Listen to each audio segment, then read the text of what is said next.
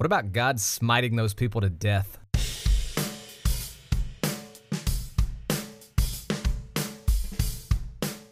Welcome to the What About podcast, where we're going to explore some of the most common and commonly debated questions about life and following Jesus. Not going to claim to have all the answers, but I think we got a pretty good feel on which questions to ask, and we're going to have a little fun while we're doing it. A lot of curious thoughts, some really difficult questions, some probably unpopular opinions, but I promise you we're always going to seek the truth on this. So, what about it?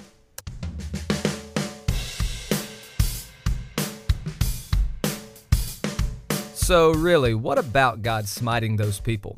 For me, that's a pretty interesting question, one that we're going to talk about today, but I do want to tell you why we're talking about that. I get caught up talking about what I want to talk about, and sometimes I wonder am I addressing the questions that people are asking? Thankfully, Google makes it pretty easy to figure out what questions people are asking in their Google Trends. And so I went and tried to figure out what are the most common questions that people have about life and what are the most common questions people have about Christianity and about following Jesus. What I started to notice is that people have a lot of questions about is it wrong to do this? Is it okay to do this? Is it a sin for this? What does God think about this kind of behavior? And what started to really become clear is that people have a lot of questions that deal with God punishing us.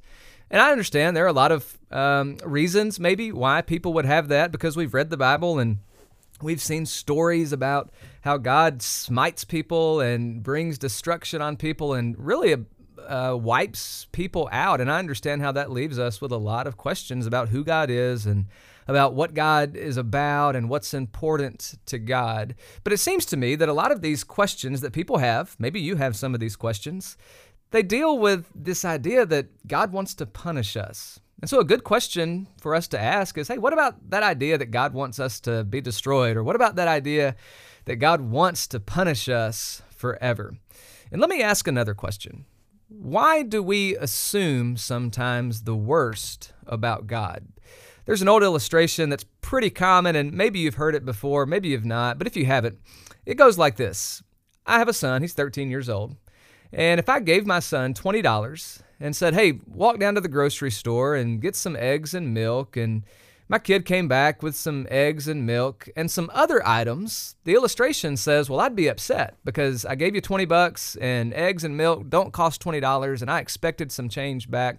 You decided to buy some other things. I didn't get my change back. And so I, as the father, then am upset. And so we translate that to God, and, and it's pretty, you know, condemning picture of God, think about how that makes God look. Think about how that makes our Father in heaven seem to his children. You could push back on that illustration a little bit, and these ideas are not mine originally. I am thankful to my friend Matthew Benfield who pointed this out. But he said we're the ones who get mad only whenever we suffer some kind of loss. So, in the example, if I'm the one who gives the money, when my son goes and buys something that I didn't want, I feel a loss and then I get angry. But let's say that I gave my son money to go get milk and eggs, and when he's at the store, he sees my favorite drink. And it's been a long time since I've had that drink. I like root beer, so let's just say root beer.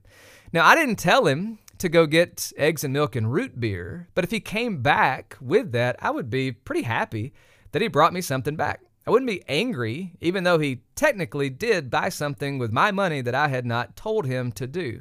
I'm happy because I don't really suffer a loss. Instead, I'm better off for it. I'm happy about it.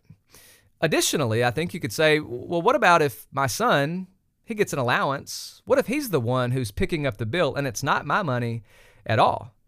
He's around the house and he's thinking about what he wants to eat and he sees that we're low on milk and eggs and he says hey dad um, i can go down to the store and get some milk and eggs if that's good with you and do we need anything else? And i say no no no. Milk and eggs are fine. That's all we need. But he gets to the store and he sees a candy bar that he thinks that i may like. He doesn't know for sure but he wants to do something good for his dad. And so he buys the candy bar and he brings it back to me and now just say that it turns out i don't really like it. Um, but am i going to be angry about that Probably not. Why not? I didn't suffer any loss. He didn't spend my money, it was his. And even though I really didn't like what he offered me when he got back from the store, didn't it mean something that he thought of me while he was there? If you've got kids, you probably know, just like I do, that we spend a lot of time with our kids kind of with them asking for us to do something for them, to buy something for them, to provide this for them. And so, why wouldn't I be excited or happy, touched that my child thought of me when he didn't have to do that at all? You see where I'm going here. In the end, I understand that that illustration, like every other illustration on the planet, is flawed in a lot of ways, but I still think the point is good. Why should we assume that God would be angry? Why do we assume the worst about God?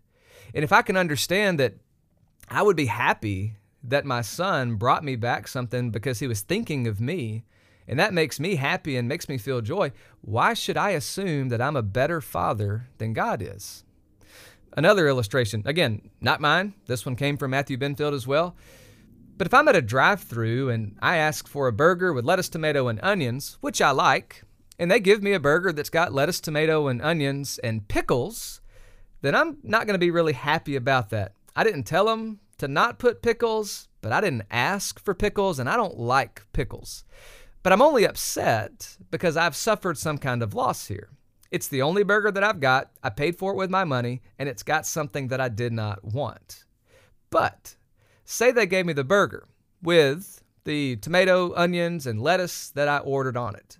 And let's just say that they put fries in the bag as well. Now, I didn't order the fries, but I love fries. I'm not upset because they added something to my order in this case. Instead, it's the opposite. I'm excited. Who doesn't love free fries? And so, again, the illustration's about being upset about this. It only works if I don't like the effort or the additions. If I like the effort that my son goes into to try to do something that makes me happy, or if I like the addition of free fries in my bag with my burger, well, then the illustrations have the exact opposite effect. I don't know about you, but I can't imagine a father who would really be upset with his child only because the child did his dead level best to do what would be pleasing to the father. To me, that seems to be dependent on intent and on motive. Did the child want to do something pleasing to his father? If my child does something because he wants to make me happy, then who would be angry at that? And again, why should we assume that we are better fathers than God? Why should we, uh, parents, why should we assume that we are more loving and more forgiving and more merciful than God? So I understand where the question comes from Does God want to punish me? But I also understand that it could come from a flawed view that assumes the worst about God. I know why we get that. Uh, just last night, uh, some friends of mine from church and I, we were in a room together and, and we just wanted to read or listen to a large block of scripture instead of, you know, just reading a verse or two here and there.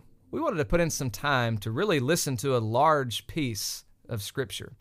And so, for some reason, we decided on the prophet Amos. And I don't know if you've read anything from the prophet Amos in uh, recent times, but man, it's pretty dark.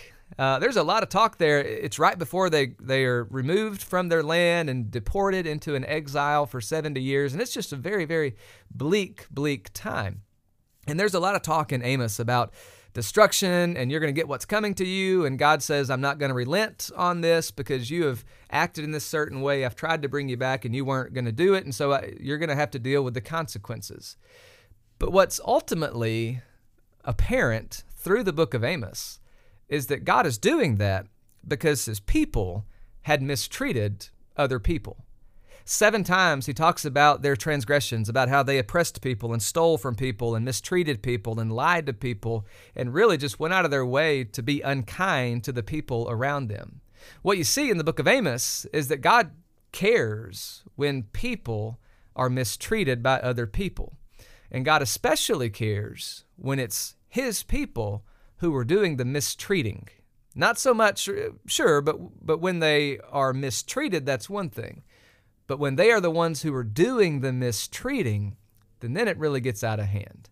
There's this theme in scripture of how we will be treated in the way that we treat other people.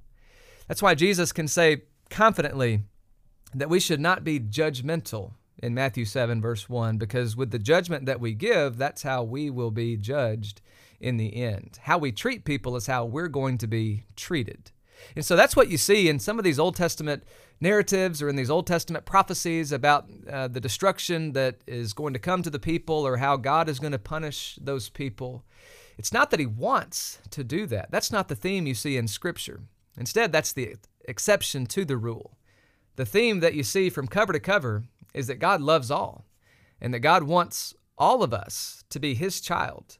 That God wants that so much that He goes to the cross and bears our guilt on that cross. And so, from page one to whatever the last page in your Bible is, the theme is not that God wants to punish you forever. The theme is that God wants to be present with you forever. And if you're asking me, that seems to be really, really good news. So, the question that we address, the question that we've got is Does God want to punish me? That seems to be the thought motive behind many of the questions that we're asking about God. What does God think about this? What does God think about that? Does God want to punish me? Is the core of it. And the answer to that is really, really simple no. Any answer that comes up with the idea that God wants to punish me or you or any of us forever assumes the worst about God. That's not who God is. On page one in your Bible, God creates a paradise so that he can dwell with people forever. And if you go to the very last page of your Bible, you'll find a new heavens and a new earth where God again comes to dwell with us forever. Not to punish, but to be present.